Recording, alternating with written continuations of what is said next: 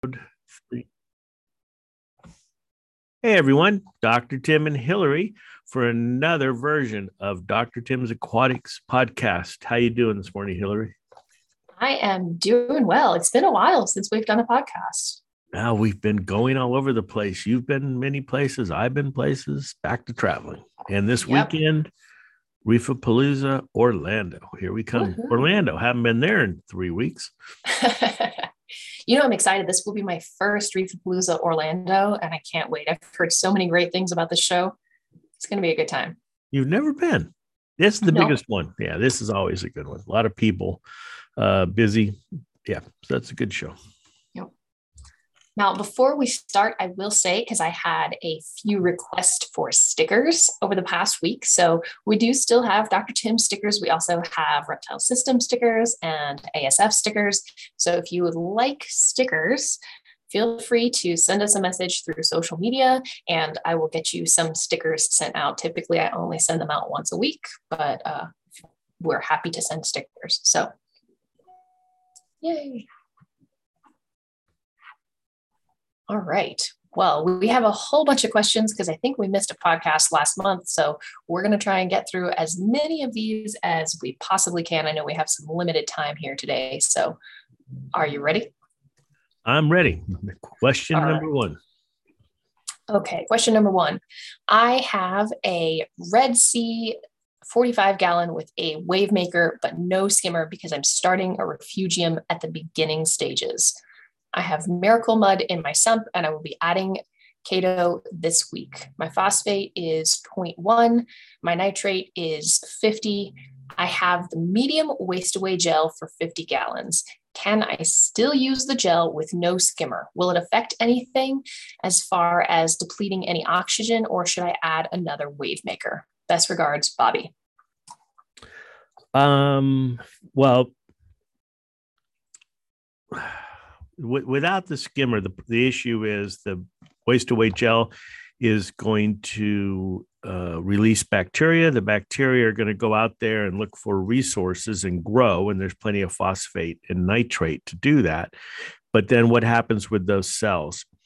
And reality be, is that without some way of removing the bacteria, the resultant bacteria, it's just going to recycle. You need to have some something, a skimmer, a filter sock, a f- fuzzy pad that clogs that will clog up as the bacteria grow and um, remove that. So it's it's iffy if if you don't have a way to remove the bacteria that grow, your values will probably just seesaw. They'll go down a little bit, but then they'll come back up. As for oxygen, um, well, this is why we always say, you know, start with a small amount. Now you're using the gel. The nice thing about the gel is that with those high levels of nutrients, if the water starts to go cloudy, you can remove the gel, put it in a plastic bag. You don't have to have water in the bag. I mean, a little bit if you want. You just want to keep the gel damp, but seal it and let the tank clear up. And if the goes if the water does go cloudy, always good to add more aeration because the, that's a bacteria bloom and the bacteria are consuming oxygen but i wouldn't do anything until the water starts to get cloudy. That's the signal that you need to take some action. Okay. Okay. Sounds good moving on to question number two. Today, I received an order of EcoBalance for salt water, and the one gallon bottle arrived frozen in a slushy state. Would this have compromised the bacteria? I live in Canada, and the only option I had for the one gallon, unfortunately, was from Amazon. Um, for all our products except one and only, freezing is not, repeat, not a problem. These bacteria are the heterotrophs. They're actually in the spore form. And so they're produced by growing the bacteria.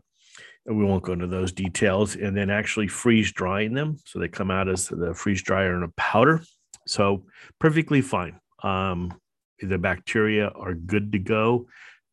Do not run the water or, or the bottle under hot water. Just leave it out at room temperature and let it thaw out.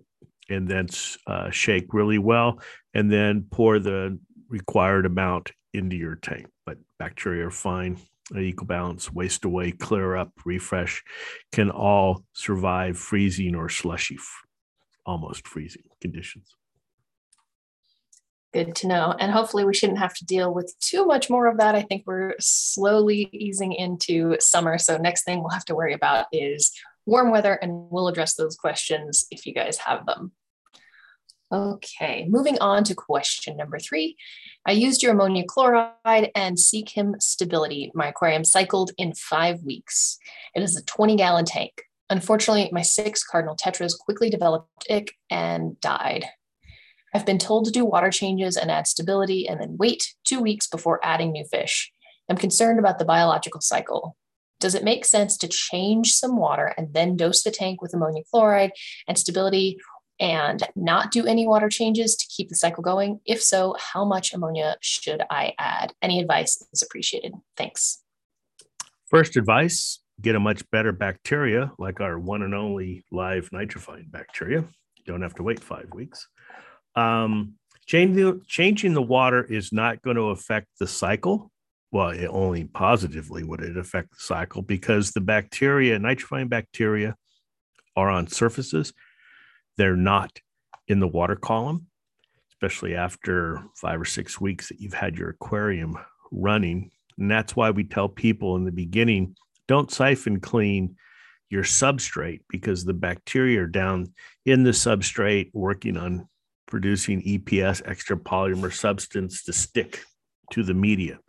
But definitely you can change the water. Water changes never hurt. You, you don't go into what your pH might be or how much ammonia you've added, um, but chances are high that you've consumed alkalinity. And so your pH is down. And the way to you know, recover that is def- definitely do a 25, 30% water change. Just don't disturb the substrate.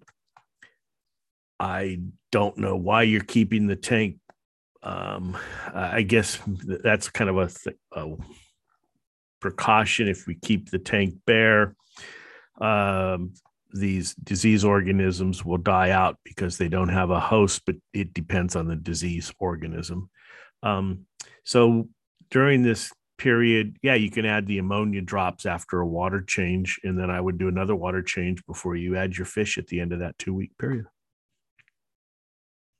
So, okay, sounds good. Hopefully, uh, if you're listening to this, hopefully your issues will resolve themselves and you'll be on your way in no time. But yeah, definitely uh, try some of our one and only bacteria. I think that will get you a lot further. Okay, question number four. I'm starting a new fish only marine aquarium. I plan on cycling with seeded live rock.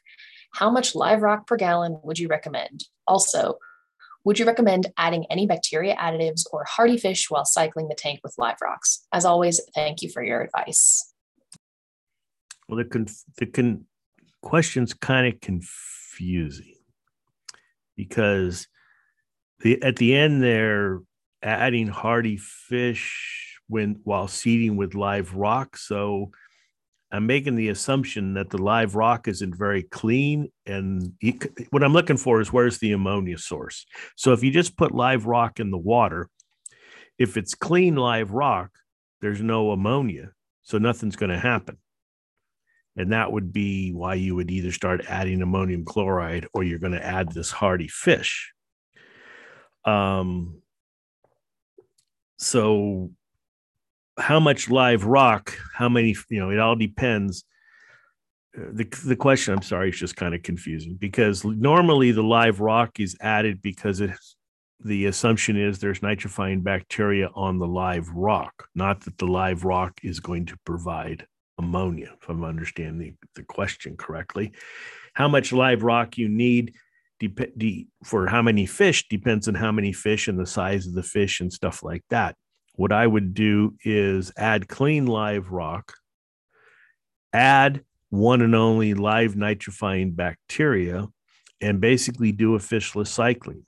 The live rock will have some bacteria on it, um, and you'll and with adding definitely the bacteria mix, the one and only, of course, um, and some ammonia, you should be cycled within seven to 10 days. And then you can add your fish.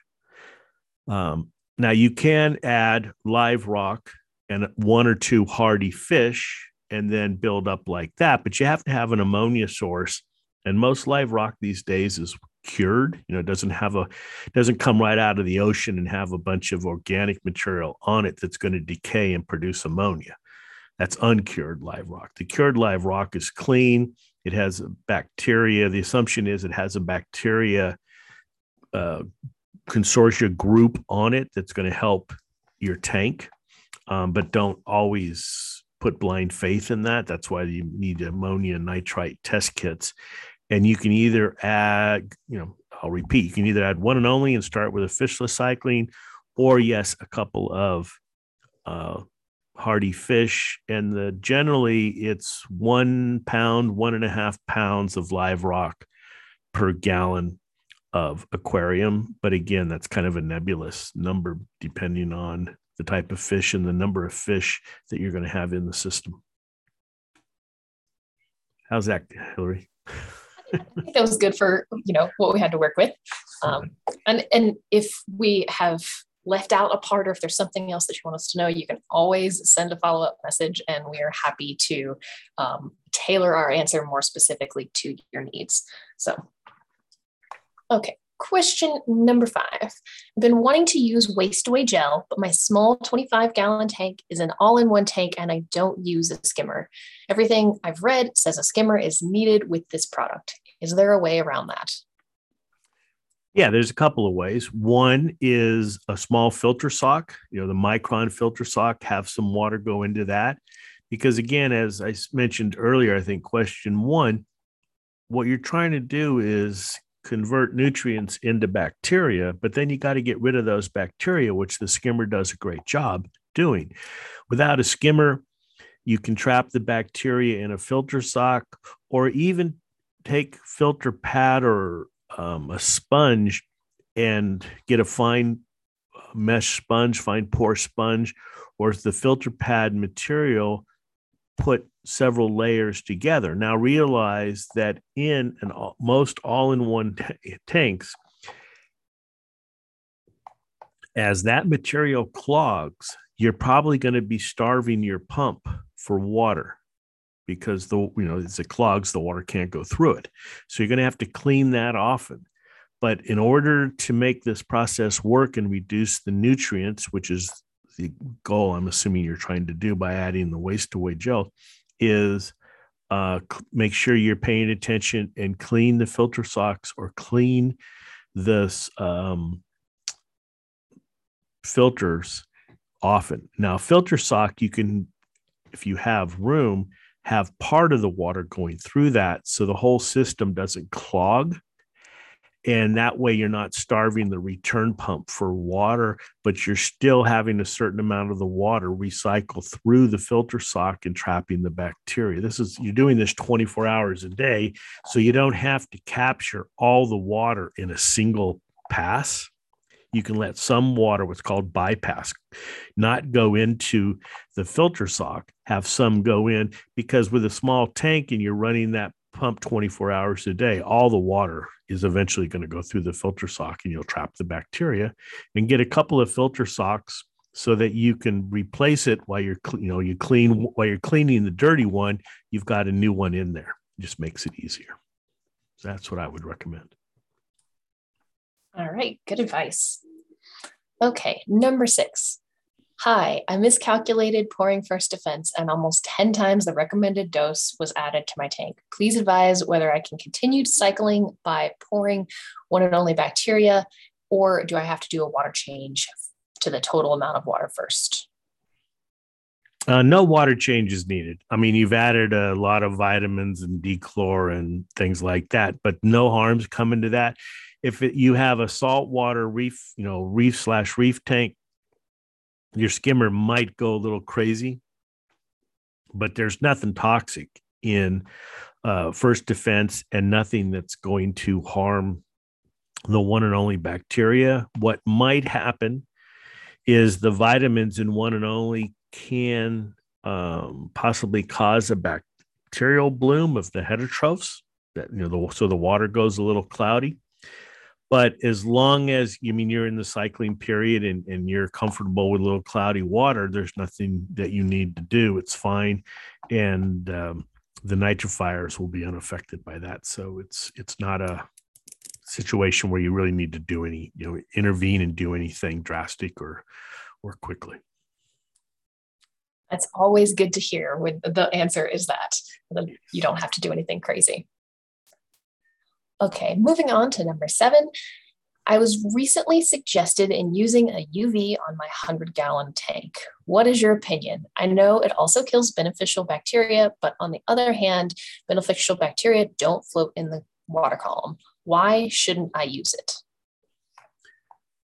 Well, beneficial bacteria doesn't necessarily only apply to nitrifiers. Okay, so there's nitrifying bacteria, which, as you eh, know, grow on surfaces, and so they're not affected by the UV. But you also have, as part of that group of beneficial bacteria, the bacteria that live in the water column that are consuming the nitrates and phosphates and keeping the dinos and cyano and algae at bay. And this is the the big issue and the one I've been preaching until Hillary's like, no, don't do this again, please. But I'm going to. Um, when you eliminate the bacteria in the water column by over skimming, by UV roller pads, combination of everything plus what I stuff I haven't mentioned, where you're making that water column water so pure by removing all the bacteria anything that grows on surfaces, you've left the field wide open to them. So I'm anti, you know, what, what's what's the reason for the UV is my first would be my first question. Is it a tank that has a history of bacteria outbreaks? Is it a fish only tank that's going to be fed heavy with a heavy population that might um, produce bacterial problems, or is it just kind of a prophylactic? Um, and I, think in many cases, use of a UV is not warranted or maybe part time. Um, I'm just not a big fan of keeping the water. This is a personal preference, uh, uh, so sterile because it just creates bigger problems. Especially, you should be quarantining your fish, and uh, but, but if you're going to run a UV, don't oh, super oversize it. Keep the um, tube clean. You know, the, the quartz tube's got to be clean to make it work uh, best. And as I mentioned in the previous question with the filter sock, side stream it. Um, have a portion of the water go through the UV and then really pay attention to your tank. If you start seeing low nutrients and well, you're going to see you're going to see two things. If you're going to see high nutrients, the chances are pretty good you're going to get algae, but you're not going to get algae in the water column because the UV is killing it.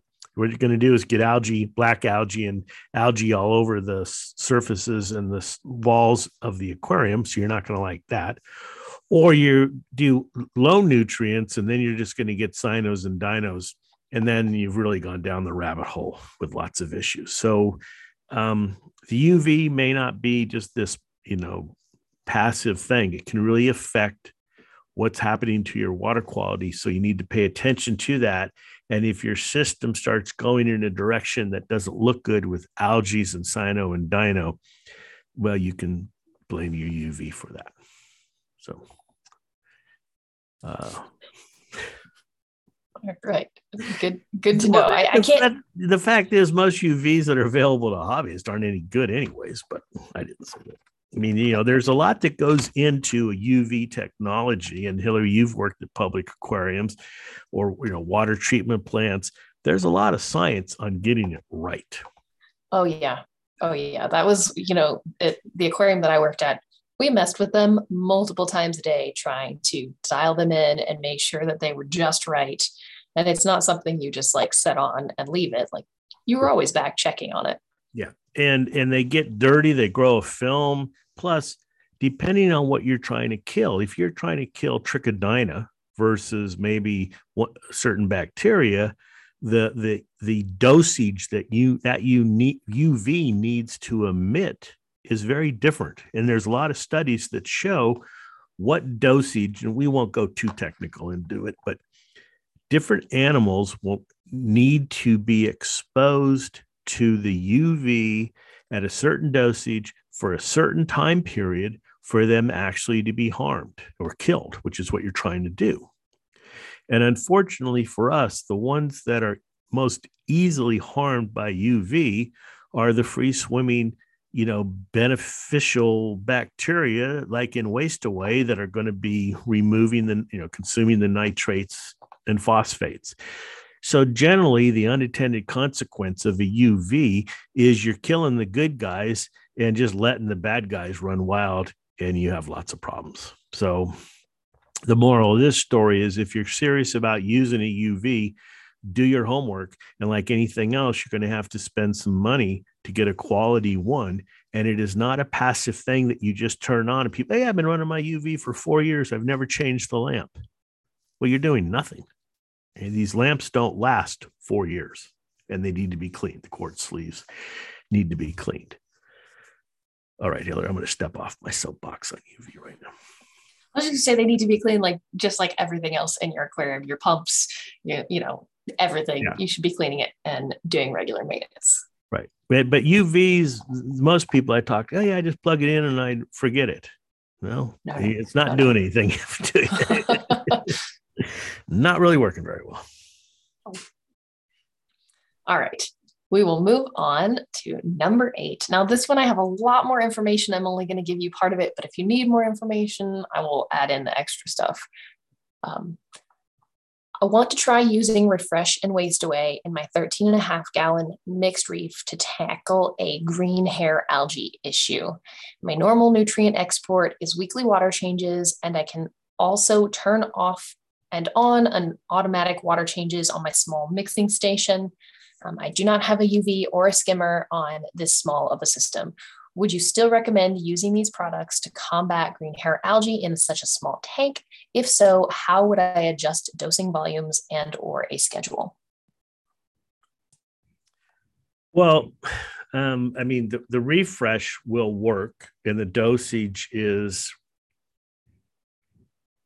one mil per two gallons. You figure a 13 gallon, there's probably only nine or 10 gallons of water. So five mils, which I think is a teaspoon or two. I think a teaspoon is like two or three mils. Um, but so, so you can use the refresh. What I would do is try to physically remove as much of the hair algae as you can and then dose with the refresh. Uh, wait a day, dose again. Now be observing the animals. You didn't say what kind of animals are in there, but if uh, you start getting cloudy water, that means the refresh has killed some of the uh, algae or other things, and now that's decaying and that's causing, you know, bacterial bloom is causing the cloudy water. So you might want to add an air stone. I definitely would add an air stone during this process just as insurance or something to break up the water surface. You're trying to aerate the water.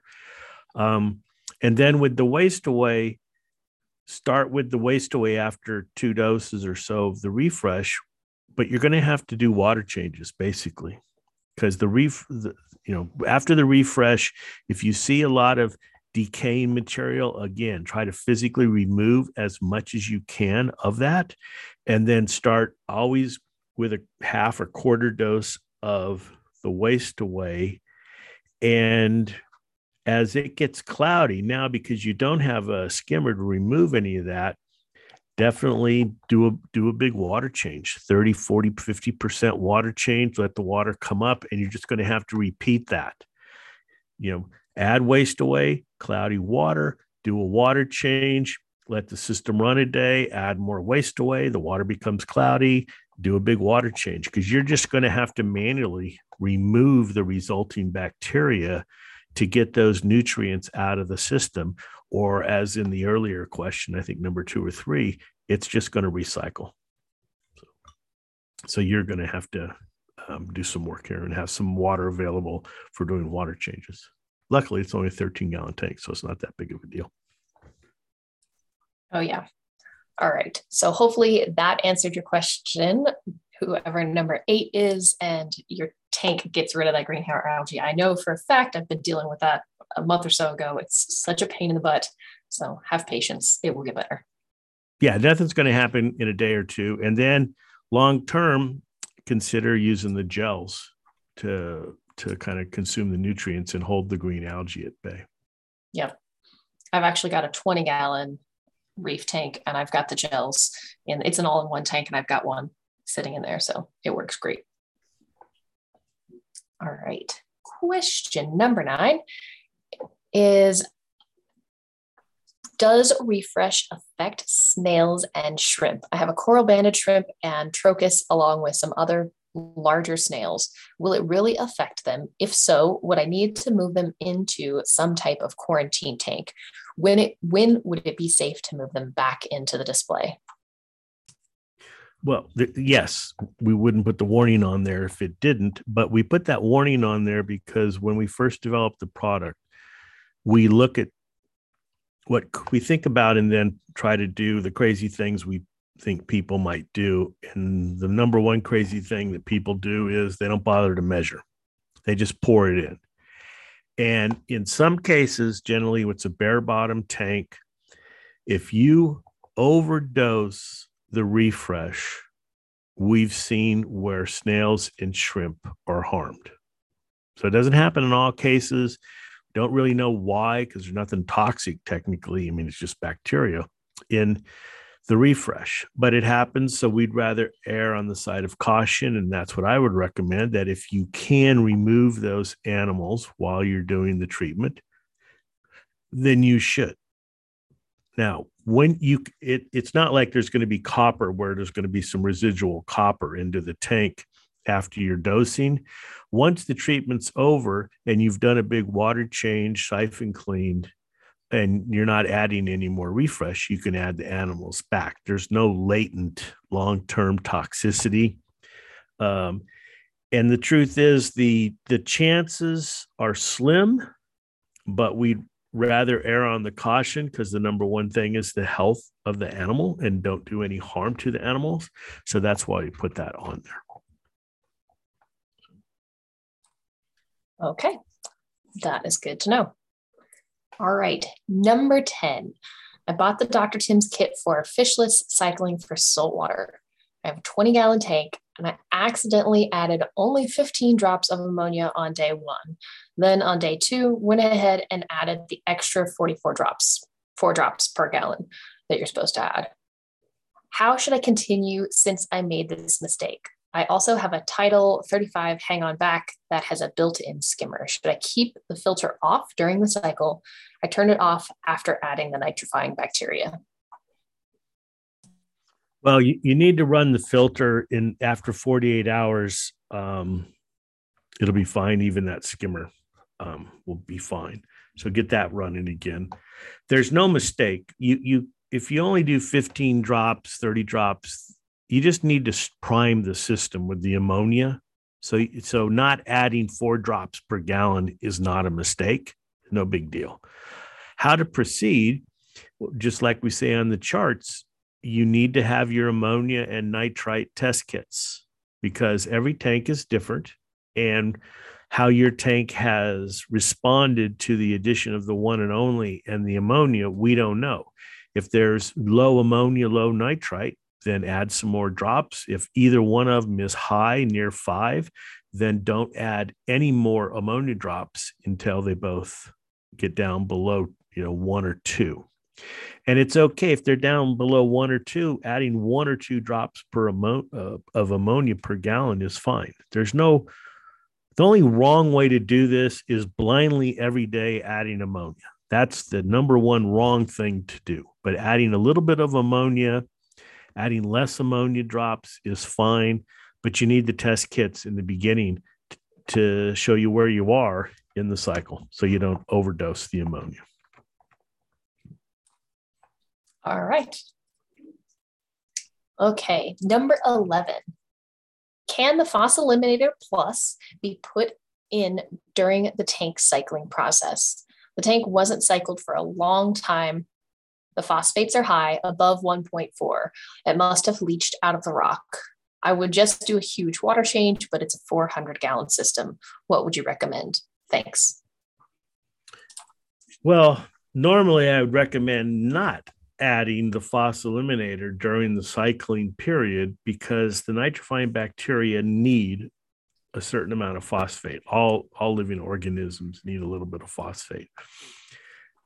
But a 400 gallon tank, you didn't say how high the phosphate is. The chances are the FOS eliminator is, well, I know it's not going to remove all that phosphate instantaneously, you know, within a couple hours or something like that. So, in this case, with a high level of phosphate, a large volume of water, you could add the FOS eliminator plus along with the one and only because I think there's going to be plenty of phosphate in that system for a while for the nitrifiers to get established. If the phosphate were to drop down you know 0.01 uh, zero something like that then definitely remove the FOS eliminator uh, media because you you you the nitrifiers need some phosphate in the water to proceed so. okay all right this is our last question that we have for today I will be setting up a new 10 gallon freshwater aquarium with a fluval 107 canister filter and a biohome media. After adding the one and only solution and ammonia, do I turn on the filter? Will the bacteria adhere to the media or will it settle to the gravel at the bottom of the tank? Your instructions say to remove the aquarium sock, so should I remove the sponge filters in the canister? Thanks. You're going to drive me crazy on the last question. Going out with a bang, right? yeah, that's it. So the answers are yes, yes, yes, and I think no. Anyways, uh, seriously though, the filter sock is not the same as a sponge. So keep the sponge in, turn the filter on. Uh, yes, the bacteria will adhere to the media, and yes, they will also fall into the gravel. They're going to go every place. So, uh, we I prefer the nitrifiers to be out on the substrate rather than in the media of a canister filter, because what's going to happen in any canister filter worth having is that canister filter number one is going to trap organics. That's what its job is to do, is to trap the particulate material. That particulate material is organic, that it's then broken down by heterotrophs. And what do the heterotrophs do? They grow so much faster that they starve out the nitrifiers, they overgrow the nitrifiers, and now any nitrifiers that are in the canister filter are not working because they're not getting oxygenated water um, because the heterotrophs have taken all that. Then what then what happens too is your canister filter clogs up. That's the whole purpose. When I first joined the aquarium industry, you know, as a person working in the industry, and we do these uh, uh, open house de- dealer at um, distributors, and you'd be in this room, and five or six stores would come in at a time, and they'd always complain, oh, "The Magnum filters, I hate them because they clog up." Well, that's what they're supposed to do, folks. So any good canister filter is going to clog up. What happens when it clogs up? Less water flow. Less water flow means less oxygen, less ammonia. And if you're nitrifying bacteria, those are not good conditions for the nitrifiers. So don't worry about that in terms of your, your canister filter, as long as you have substrate. Now, if you're doing a bare bottom tank with a canister filter, you're probably going to have issues uh, because the, when you when the canister filter clogs up, the nitrifiers can't do their job that are living in there. So I wouldn't worry about nitrifiers in the canister. They will fall into the tank substrate and on all the surfaces and and proliferate there. Um, but definitely you got to get your filter running. You need water flow, you need water circulation uh, and you want to spread the bacteria to all corners of the aquarium so that the areas that get clogged up and you lose nitrifiers don't you don't lose your, your whole entire biofilter. Did that answer all those questions that were in there helen? I think you got them all. You were worried about it being crazy question. No it's just you know canister filters i understand the uh, the concept, but you just have to realize that and and this is you know when I joined Marineland and we developed the bio wheel, the whole thing about the bio wheel was it only did one thing, grew nitrifying bacteria, and because it rotated, it kept that thin film. I mean, I was just at a RASTEC, this recirculating aquaculture conference last uh, week in um, Hilton Head giving a talk about this to you know professionals in the aquaculture, hydroponics, aquaponics. You want to keep things separate. You need to get rid of the organics. So whatever you're doing for the organics, don't make that your nitrifiers. That's the worst place in the world for nitrifiers is your mechanical filter, whether it's the a sponge, a filter pad, media inside a canister you want to be able to change that as often as you need to uh, to keep the tank running, to keep the filter running, to um, get organics out of the system. And you don't want to worry about that. Oh, I'm going to throw away my biological filters. Your biological filter can be somewhere else. So I like to keep things separate. Good mechanical filter before your chemical filter activated carbon phosphate removal whatever it is if you, if you're having your phosphate if you're having your chemical media also do mechanical filtration you're just wasting your money because the water is not going to be able to go through all that media because it's got a layer of organics on top of it and then after all that you have your biological filter and it doesn't have to be complicated and you can clean them the mechanical filter as you need. You can change the chemical filtration media as needed, and the biological filter just keeps on plugging away. That was the simplicity and the beauty of the BioWheel. So separate them out. Good advice. So. All anything right. else? One one last surprise question, blown out of your pocket or anything? Nope. nope. there are there are more questions but i think maybe this month we'll try and do a second q&a because we have um, a huge amount of us but the rest of them that i have are a little bit more in depth than we have time for today so okay. So well if you're listening and you listen to this before uh, the weekend both hillary and i will be in orlando at reefapalooza uh, it's always a great event a lot of fun a lot of people and so come by and uh, say hi. Yep. And bonus points we will give you some swag if you come up to the booth and take a selfie with us and post it to social media or take a photo of the booth and tag us on social media. I think we have a couple of coffee cups still left that I have promised people if they attend the shows and take a photo at the booth, I will send you some swag. Yep, we've got t-shirts. We never did do hats. I don't know. Do people want hats? No, we didn't. I don't know. I like hats, but Hmm. you live in Vegas. You need a hat. I've got a whole stash of them in my car anytime I go out hiking. Exactly. All right, everyone. This is Dr. Tim and Hillary. I hope you enjoyed this session of the Dr. Tim's Aquatics podcast. And until next time, good fish keeping.